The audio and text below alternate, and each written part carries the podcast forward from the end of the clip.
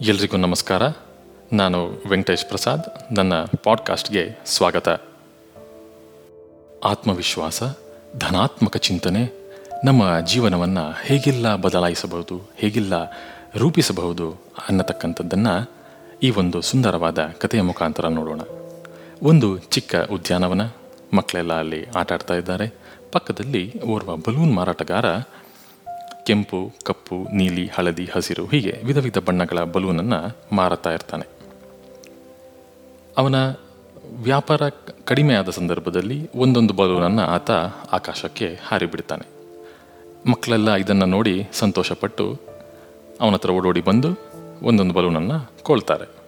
ಹೀಗೆ ಅವನ ದಿನಚರಿ ಸಾಗ್ತಾ ಇರುತ್ತೆ. ಒಂದು ದಿನ ಓರ್ವ ಚಿಕ್ಕ ಹುಡುಗ ಅಲ್ಲಿ ಬಂದು, ಕಪ್ಪು ಬಣ್ಣದ ಬಲೂನ್ ಕೊಡ್ತೀರಾ? ಆ ಬಲೂನ್ ಕೂಡ ಅಷ್ಟೇ ಎತ್ತರಕ್ಕೆ ಹಾರಾಡುತ್ತಾ ಅಂತ ಬಲೂನ್ ಮಾರಾಟಗಾರನನ್ನು ಕೇಳ್ತಾನೆ.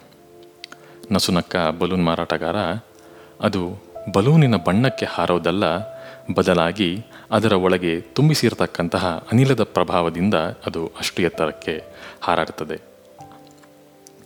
ಇದೇ ತತ್ವ ನಮ್ಮ ಜೀವನಕ್ಕೂ ಅನ್ವಯಿಸುತ್ತದೆ. ನಮ್ಮ ಆಲೋಚನೆಗಳು, ನಮ್ಮ ಚಿಂತನೆಗಳು ನಮ್ಮನ್ನು ಬಹಳಷ್ಟು ಎತ್ತರಕ್ಕೆ ಕೊಂಡೊಯ್ಯಬಲ್ಲದು. ಸಕಾರಾತ್ಮಕ ಚಿಂತನೆ ನಮ್ಮನ್ನು ಆಗಸದೆತ್ತರಕ್ಕೆ ಕೊಂಡೊಯ್ದರೆ ನಕಾರಾತ್ಮಕ ಚಿಂತನೆ ನಮ್ಮನ್ನು ಕೆಳಕ್ಕೆ ತಳ್ಳಲ್ಪಡುತ್ತದೆ.